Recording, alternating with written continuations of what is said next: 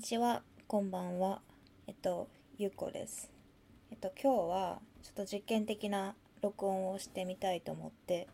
自宅からお送りしております。木浦さんいません。なので、ちょっと一人なんですけれども、えっと、やっていこうと思います。で、ちょっといつもと違って、今までちょっとなんか、フォーマルすぎたかなっていう気持ちがあるので、ちょっと実験としてカジュアルな感じで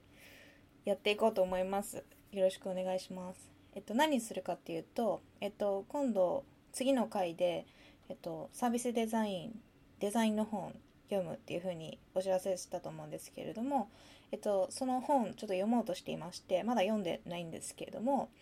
その読むプロセスっていうのをちょっと、えっと、配信したら面白いかなと思い立ちまして、それでやってます。えっと、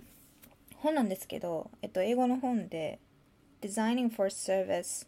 Keys, Shoes and New Directions っていうやつなんですけども、えっと、Bloomsbury っていうイギリスの出版社から2017年今年出たやつで、えっと、まあ、アカデミックな論文集なので、えっと、ちょっと読みにくいかと思うんですけれども、えっと、こちらの本読んでいこうかなと思って買いました。で、読もうとしたんですけど、えっと、あまりにも新しすぎてあんまりレビューがないくて、あとその、なんか今日本で翻訳のプロジェクトあるらしくて、これなんか英語で、あ、日本語で出版されるらしいんですけど、そそのうち。えっと、で、なんどうしようかなと思って読もうと思ったんですけど、ちょっと最初イントロ読み出して、あまりにも、えっと、研究論文の中でもかなり文体が、何ですか、ものすごくストレートな文体というか、もう全く読み物としては面白くないっていうような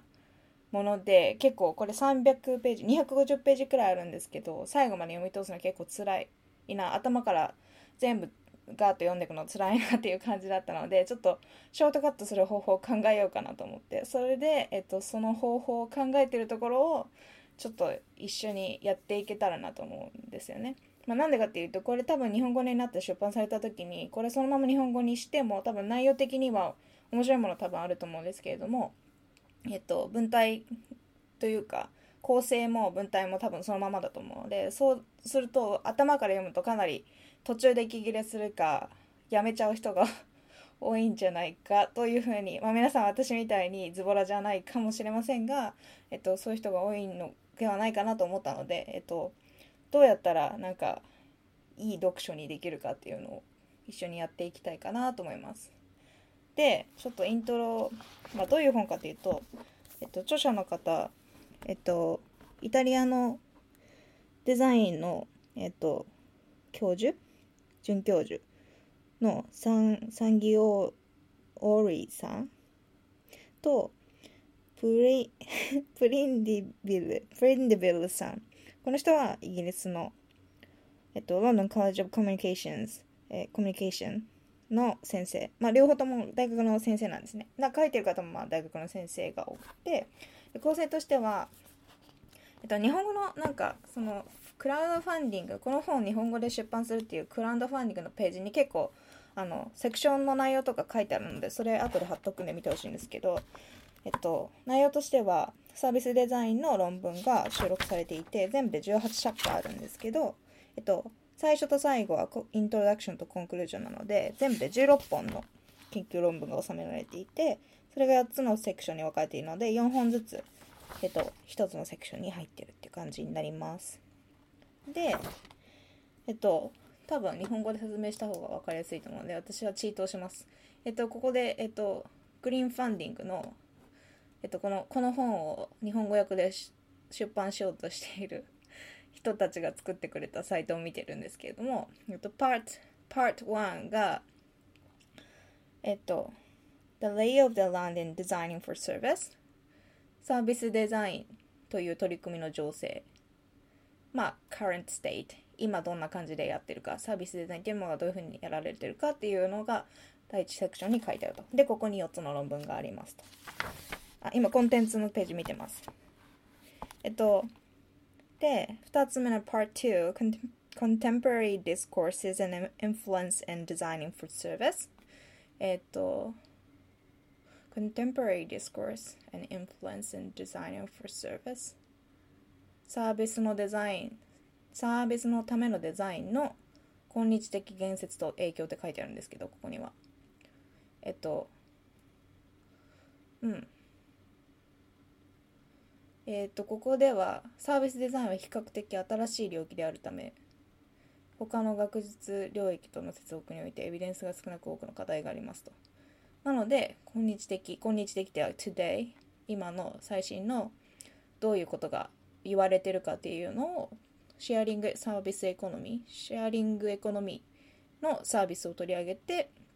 サービスを分析しますという論文らしいです。Part 3 Designing for Service in Public and Social Spaces. あこれは多分公共社会空間におけるサービスのためのデザインっていう風な日本語訳になってるんですけどまあえっといわゆるソーシャルイノベーションって言われる社会的に意義のあるパブリックセクター公共領域のでサービスデザインっていうのがどういうことができるかどういうことをしているかっていうことの事例のみたいですね。Part 4 Designing for Service Shifting Economies. Emerging Markets え、っと、シフトする経済、新たなマーケットにおけるサービスのためのデザイン。なんだろう、この emerging markets っていうのは、なんかこう、まだあんまりこういうサービスとかが入っていってないような国とか地域におけるサービスの話なのかな。みたいなことを、えっと、パートのタイトルから 予測するっていうのをやります。えっと、ショートカットするためには、えっとショートカットするためには何が重要かっていうとまずできるだけ読まないっていうことが重要なんですよね。なんかできるだけの中身を読まないで内容を把握するっていうことが重要でそのためにまず最初目次を読んで目次から大事なところあ面白そうなところをまず identify するっていうことです。でこれ250ページあるって言ったんですけどこれ読むのに大体普通にマジでちゃんと読むとどれぐらいかかるかっていうの結構えっと難しいと思うんですけど、うん、私が英語で250ページ。うんどんくらいかかるのかな。真面目に読んだら1日くらいかかるのかな。っていう感じがしますね。なんかちゃんと本当に頭から読もうかなとか思ったらそんくらいかかりそうですけど。でそれって多分日本語流暢の人が日本語で読んでもそれくらいかかる。もっとかかるかもしれない。あの内容が全然分かんなかったりしたらもっとかかるかもしれないのでみたいなことですで8時間とか9時間とかって取れますか？時間。私はそんな時間はないとは言わないですけど、えっと、サービスデザインの研究してるわけではないのでちょっと荷が重いかなっていう感じがします。もちろんそのねあのできればいいんですけど。なのでうん。例えばこれぐらい3時間しかない。3時間ぐらいで読みたいというふうに決めたら要はは、まあ、3分の1ぐらいの内容に先に絞ってから読むしかないっていうことになりますよね。なので、えっと、それを決めたいですよね。決めるためにはやっぱり最初目次を見るのが一番です。でもしあの発売されてからしばらく経っているとレビューが出るのであの特にアカデミックなのは。でレビューを先に読むのが本当はいいんですけど私ちょっとレビュー探したんですけど新しすぎてまだ全然レビューがどこにも出てないのでそういう意味ではえっと参照できるものがなくて、えっと、ショートカットがそこではできないのでまずコンテンツを読むと。でまあどういう本ですかっていうまあこういう何ですか、えっと、日本語のやつとかもチートしながら見ていくっていう感じになりますとで、まあ、こういう場合は、こういう構成の場合は、まず頭にイントロ、全体の本のイントロと最後にコンクルージョンがあって、真ん中に論ケーススタディの論文という形なので、まあ、最初のイントロと終わりのコンクルージョンは先に読むのがいいかなと思います。そのイントロを読み始めたらちょっとつまらつまらないというか、あの、文体が、えっと、かなり DAO 何ですかなんか結構平坦であの何ですかねむしろ箇条書きにしてくれっていう感じだったのでえっとえっとかなりきついというか読み物としてはきついっていう感じだったのでえっと、もうちょっとショートカットしたいって感じですね。えっと、で、イントロとコンクルージョン読みましょうと心に決めて、あとは、まあ、このパートの中で自分ですごく、えっと、興味のある分野があれば、この中の1個とか、例えば選べば、多分3時間くらいで読めるかな。で、もしくは1つのパートに4つずつ論文があるので、そこから1個ずつ選んでいけば、3分の1ぐらいのに、3分の1、4分の1ぐらいの、あの、分量になるので、とそうすれば3時間とかで読めるんじゃないかなと思ったりします。どんな論文があるのか。えっ、とパート1がえっ、とサービスデザインという取り組みの情勢なんですけど Expanding Service Spaces っていうのがチャプター2あのパート1の1番目になってます。ちょっとタイトルだけだと、うん、サービスデザインができることの領域の拡大みたいなことですかね。で、パえっと、Chapter 3が Designing vs. Designers How Organizational Design Narratives Shift the Focus from Designers to Designing あ組織の中でデザインデザインっていうものを語るときにデザイナーっていう人を語るのからデザインするっていう行為を語ることに変わっていたみたいな話なんですかね。Chapter 3は。Designing for Interdependence, Participation and Emergence in Complex Service Systems これが Chapter 4なんですけど、うん、Interdependence 相互、相互的に関わりある。ちょっと日本語わかんなくなっちゃった。え、っと、participation 参加。emergence of complex service systems サービスのシステム。複雑なサービスシステムをが emerge 出現したのするするときにこう interdependence うん。そういうなんだろう。複雑なサービスシステムをが出現するして参加が必要でそう相互に関わり合う時にどういうふうにデザインするか。っていうことかな。ちょっと内容がよくわかんないけど。あこれしかも込み出しついてるんで込み出しもを読んでいけばもっと分かりやすいですよね。今なんかチャプター4なんですけどえっと4.1、4.2っていう感じでなんかサブヘディングがついてるのでそこを読んでいくとまあ内容がわかるっていう感じだと思います。そんなことみんなやってるよって感じですかね。すいません。Chapter 5 Specialist Service Design Consulting The End of the Beginning or Beginning of the End? Question mark うん。サービスデザインの中でもこう領域をかなり限定したのが出てきたっていう話ですかね。なんか事例は Dubai Airport Project ってなってんで、そういうものの、えっと、専門の人が書いてるのかな。専門のプロジェクトを扱った人が書いてるのかなって感じです。それが Chapter 1。どんな感じでした？今日的状況。まあ、今日的状況を一言でまとめると、えっ、ー、と、サービスデザイン拡大、えっ、ー、と、サービスデザインををで取り扱える分野っていうのが expand、えっ、ー、と、拡大していて、デザインという話をするときには、デザイナーじゃなくてデザインするっていう行為の話に変わってきていて、えっと、4つ、チャプター4はよくわかんなかったけど、サービスデザインのデザインするシステムっていうのがどんどん複雑になってきててそこにしかもステークホルダーとかが多分関わってきてるからそれをどういうふうにデザインしていくかっていうのも考えなきゃいけなくてで最終的には、えっと、そういうコンプレックスになってきてるので、えっと、サービスデザインって言ってもサービスデザインの中でも専門家が進んでいるっていうのが今日的状況なのかなっていうのがなんとなくわかるっていう話ですね。で、Part 2えっと、えっと、サービスデザインの今日的言説と影響の、えっと、論文のタイトル読んでいくと Chapter 6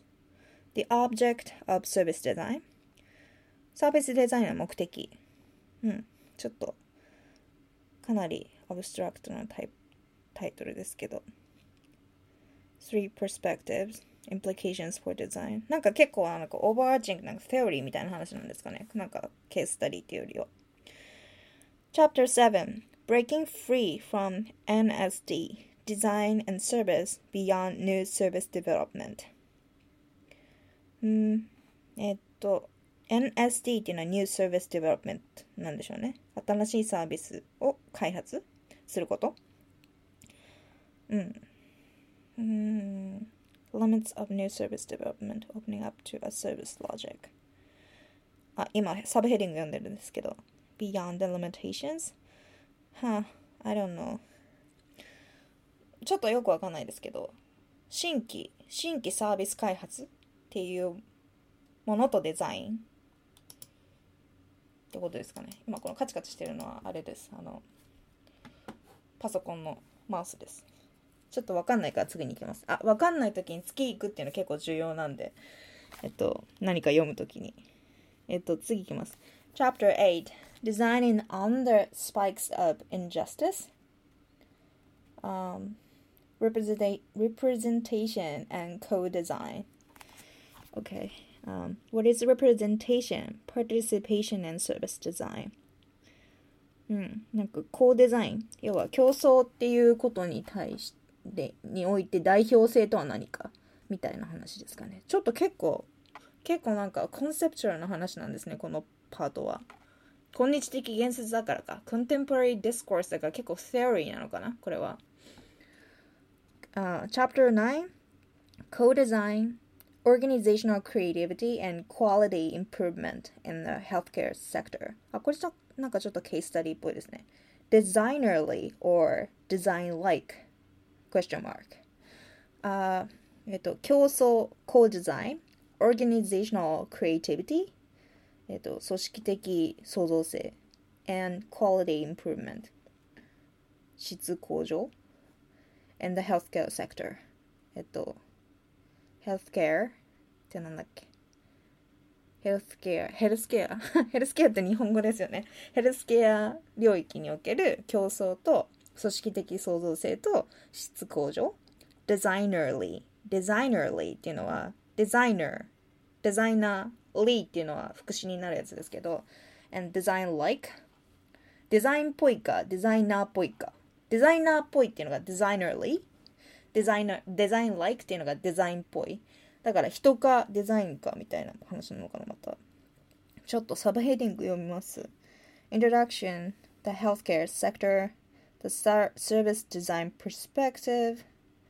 healthcare quality improvement and design based approaches. Uh, I don't know, bridging the divide infrastructuring to release organization creativity and improve service quality. I don't know what's what's discussed here. うん、まあよくわかんないです。ちょっとサブヘディング 読んだだけじゃわかんないので、なんか、えっ、と、そうですね。うん、まあでもなんかこの678が全部結構セオリーっぽい結構 overarching な話だったんですけどこの9は healthcare sector に結構特化してて case study っぽいのが載ってるのかなっていう感じがしますね。次 Part 3えっとこれは公共社会空間におけるサービスのためのデザインっていうセクションです。えっと Chapter 10が Service Design and the Edge Effect? うん。ということらしい。ちょっとよくわからない。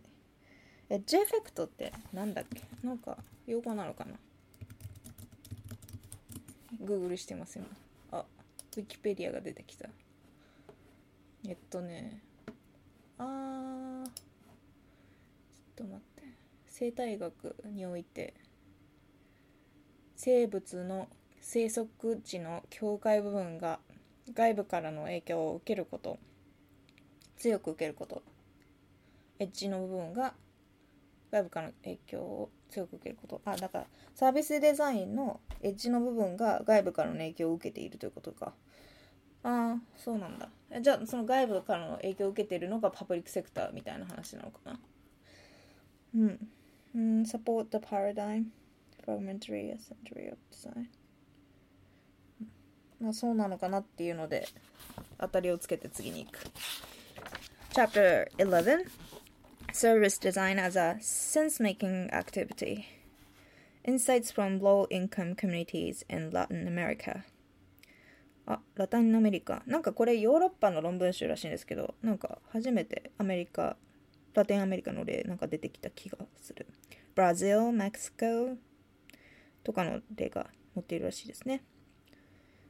うん、センスメイキング。サービスデザイン as センセンスメイキング。センスメイキングって日本語で何て言ったらいいんだろう？意味がわかるっていうこと？センスメイク、make sense って言うじゃないですか。えっと、英語で。それの、何ですか？センスメイキング。えっと、名詞、形。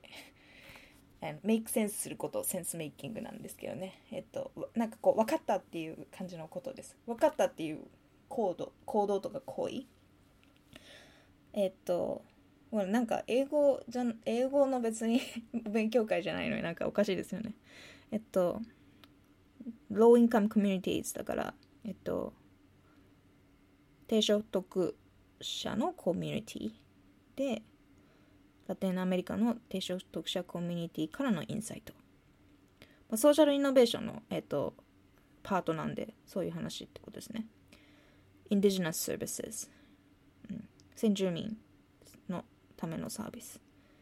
とか、えっと、cultural values and sense making まあ多分ですけど、えっと、異なるバリューシステムを持っているので先住民の人っていうのはいわゆる西洋化された世界とは違った、えっと、世界の見方を持っているのでそういう話ですかね、うん、あ完全に予想ですけど、えー、Chapter 12 The Social Innovation Journey emerging challenges and service design for the incubation of social innovation あソーシャルイノベーションのなんか役になってないなソーシャルイノベーションの journey え旅 emerging challenges えっと新しい方画的な挑戦サービスデザインにおけるさ方画的な挑戦。で、それを、えっと、ソーシャルイノベーションっていうのをインキュベート。フランする。フランスってフランキってありますよね。要はその卵を育てる。なんかあの、ソーシャルイノベーションが育つように今すごい仕掛けてるっていう状態。インキュベーション。えっと、まあ、そういう感じの、そういう感じって意味わかるのかな？私の話してること意味わかるのかな？なんかどんどん意味不明になってきてる気がする。Emerging Challenges in Service Design あ邦画的挑戦サービスデザインにおける邦画的挑戦を、えっと、ソーシャルイノベーションを育てるためにすると。デザイン、デザイン for Service and Social Innovation。まあこれはソーシャルイノベーションのためにどうするか。それをどういうふうに広めてるか。Scale and Social Innovation という、えっと、サブヘディングがあるので、そういう話なのかなと思います。Uh, chapter 13 Service Design in Policy Making、えー、あこれはパブリックセクターの話ですね。サービスデザイン、えっと、政策、政策、policy making。政策、政策ってあの、政治の策の方です。あの政策を作ることにおいてのサービスデザイン。もうめちゃめちゃ日本語ダメですね。サービスデザイン。えっと、政策決定における。うん。これ結構サブヘディングが細かいんですけど、えっと、例としては、オーストラリア and UK and Germany って感じで、ちょっとコンパラティブ、なんか比較が入ってるんですかね。えっと、オーストラリアではこうで、イギリスではこうで、ドイツではこうで、みたいな感じが見られるのかなって感じですね。この、この章結構面白そう。ちょっと、フラッグです。あの、興味あるので、印つけたい感じ。Part 4 Designing for Service, Shifting Economies, Emerging Markets これ意味わかんなかったって言ってたですね。シフトする経済、新たなマーケットにおけるサービスのためのデザイン。OKOK。え、っと、世の中の変化により発生した新たなコンテクストと課題について取り上げます。例えば、サービス、製造業がサービス化することによる事業サステナビリティ上の違いやブラブラブラってことですけど、えっと、あ、まあだから、古い、古い産業が新しくなるにつれて、そこでサービスデザインができることみたいなことなのかなえっと、Chapter 14が Potential of Service Design as a Route, route to Product Service Systems、うん、サービスデザインの可能性 Potential as a route to Product Service System プロダクトサービスシステムへの経路としてのサービスデザインのポテンシャル。うん。サービスアビリティっていう言葉が出てくるらしいです。サービス、サービスできること。可能性。サービス可能性 ?Service ability。うん。なるほど。Designing for service and extended life。ちょっとどうなんだろうな。なんかまあでもビジネスモデルとかの話出てきてくるから結構、結構、なんだろう、大きな意味でのサービス。大きな意味でのサービスって意味わかんないな。まあ事業モデルとかそういう話が結構出てくるってことですね。Service Design and Emergence of a Second Economy あ、これなんか 15, 15章です。15 Chapter 15 Service Design and the Emergence of a Second Economy セカンドエコノミーの出現とサービスデザイン。うん。デジタルワークフォース自動運転車. Autonomous Car. No ability, visibility, and materiality of the second economy. これちょっとどういう話なんだろう。セカンドエコノミーだから、そういう新しいサービス出てくると、そこに付随して出てくるセカンダリー、セカンドエコノミー、その経済圏みたいな話なのかな。Chapter 16 Making Sense of Data Through Service Design, Opportunities and Reflections. OK。えー、あ、サメリンゴ。黙読してしまった。uh, introduction, notions of data, sense making, translation, visualization, and personalization. Okay. あまあ、データって言葉が出てきてるんで、making sense of data。データの意味を理解する。 Through service design。そう、サービスデザインを通してデータの意味を理解する。opportunities は機会と and reflections 反省ですけど、反省っていうか、まあ、考えること、後から振り返って考えることを reflections って言うんですけどね。えー、うん、まあまあ何かやったんでしょうね。まあデデータを用いて、それでまあリフレクションとか言ってるのかな。うん。データをどういうふうに理解するかみたいなことなんでしょうね。translation、データの translation、visualization、可視化、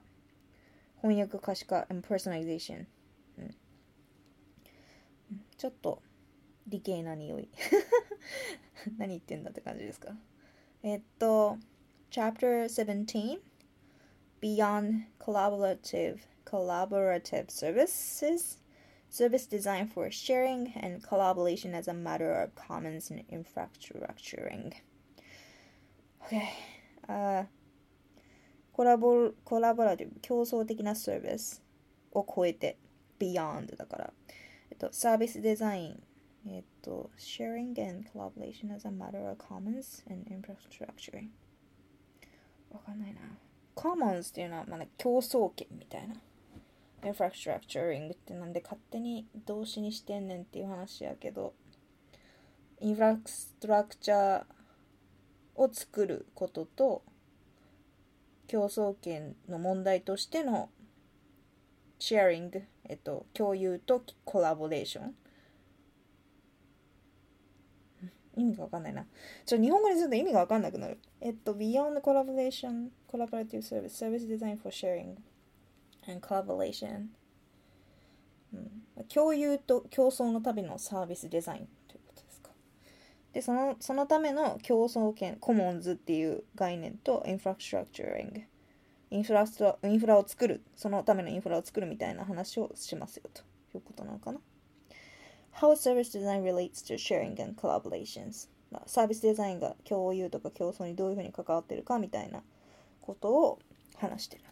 らしい。OK、これで17で終わりですね。その後18、Chapter 18が Conclusions なんで。はあ、なんか疲れた。でもなんか結構タイトル読んだだけで結構何書いてるか分かったような気がする。なんかそんな気がする。うーんなんか読みたい感じのやつありましたかね。なんか話が長すぎてちょっと忘れちゃったとかっていう感じですかね。ほんとすいません。なんかあんまり参考にならなかったかもしれない。でもなんかこうタイトル読むだけで結構分かっちゃうんですよね。でなんかあのえっと出版ブルームスベリーの出版社のサイトに全部タイトルとサブヘディングまで出てるんですよね。でなんでこれ読むと大体何のこと書いてあるか。これなんかそのまま Google 翻訳とかに突っ込めば分かるんじゃないのかな。日本語とかにして。なんとなく意味とか。ね分かりそうですよね。でなんかまあ大事なのは全部読むとまあ、楽しい本だったらいいんですけど。研究論文集だから多分馴染みのない人はものすごくなんか最初からものすごくやばいと思います。読むの読むっていうのが苦痛なんじゃないかなって思います。私結構慣れてる方だと思うんですけどこういうの。まあ本当に ダメダメでした。なんかイントロからもうほとんどほとんどなんか文文体っていうか何ですかね。もう読み物としては苦痛でしかないっていう感じだったのでえっと、まあもちろん勉強のために読まなきゃいけないことはいっぱいあるんですけど。なんで、何ですかね。私はだからこの中から、どうしようかな。まあなんか好きな論文だけ何個かピックアップして読むっていう形にしたいと思います。そんな、一日もかけて読んでるほどプライオリティちょっと高くできないので、今の状況で。まあできて3時間とかだと思うので、それでできるっていうのを計画立ててから読みたいと思いますね。なんでしょうね多分なんか自分が好きなのをこうピックしてって勉強会みたいなのをするのが多分一番早いんだと思うんですけど。うんそういうのができればいいなって感じです。なんで、えっと、今日は、こんな感じでやってみました。でこれあのちょっと余談なんですけどこれえっとあのこのファンディングクラウドファンディングのページにも書いてあるんですけどもともと Service Design Research UK っていうイギリスのサービスデザインに関する研究グループみたいなのが作った論文集なので結構その欧州欧州ヨーロッパの研究トレンドに結構偏ってる と思うんですよね。あ出版社もブルームスベリーだし、えっと、でアメリカのサービスデザインどんな感じかっていうのをもし分かりたいとしたらどんなのがいいのかなと思ってあのちゃんと調べてないんですけどたまたまちょっと検索したら検索してたら出てきたのであの Design for Service Syllabus っていうあのデザイン・フォー・サービスサービスのためのデザインっていうののシラバスを公開してる先生がいて、えっと、この人カーネギメロンっていうアメリカの大学の、えっと、あの准教授の先生デザインの准教授の先生なんですけどもともとちょっと面識あって知ってるんですけどモリー・ライト・スティンソンっていう先生で、えっと、この人が作ったシラバスが、えっと、2016年の春学期のカーネギメロンのシラスがネットにあるのでこれ見るとちょっと違いとかわかるかもしれないです。ただこのモリー先生ちょっとしばらくえっ、と確かヨーロッパにいてかなりヨーロッパのことも知ってる人が作っててっていう感じだと思うのでなんか惹かれてる文献とかなんかテーマとか比べたら面白いのかなと思いました。これもなんか小ノートに貼っときます。でなんか何か新しいこと勉強したい時ってなんかデザイナーさんとかねいろいろあなんか落ちたなんか なんかねみんな忙しい中で勉強すると思うんですけどそういう時何探したらいいかっていうとね、こういう論文書もいいんですけど結構こういうのってきついですよね読むのがね。なんかそれよりは結構このあのアメリカだと結構シラバス公開する文化っていうのがあって多分ヨーロッパでもあるのかな。私ちょっとイギリスでも勉強してたんですけどあんまりよく分かってなくてとただアメリカだと結構すごいググると結構シラバスなんたらかんたらシラバスとかサービスデザインシラバスとかやったら多分いっぱい出てくると思うんですよねでそれに載ってる文献とか、えっと、テーマの立て方とか見ると結構あ今こういうの流行ってるんだとか結構それだけで勉強になったりとかするのでそれは結構おすすめですみたいな感じで、ちょっと今日は喋りすぎました。しかもなんかあんまりちゃんと喋ってるかどうかわからない。なんかに、え、日本語がすごくダメな感じになってごめんなさい。すいませんでした。なんで、あの、ちょっとなんかどういう感じがいいですかね。なんか、あんまりこう、硬い感じにしたくなくて、なのでちょっとなんか実験的にこういうのやってみようかなって思ったって感じなんですけど、えっと、ちょっと、何ですか。1週間分のデザインニュースとか 喋るとかそういうのも考えてるんでもし何かあればあのぜひぜひ送っていただければと思いますのそんな感じで今日はじゃあこの辺で失礼します。ごめんなさい。ありがとうございました。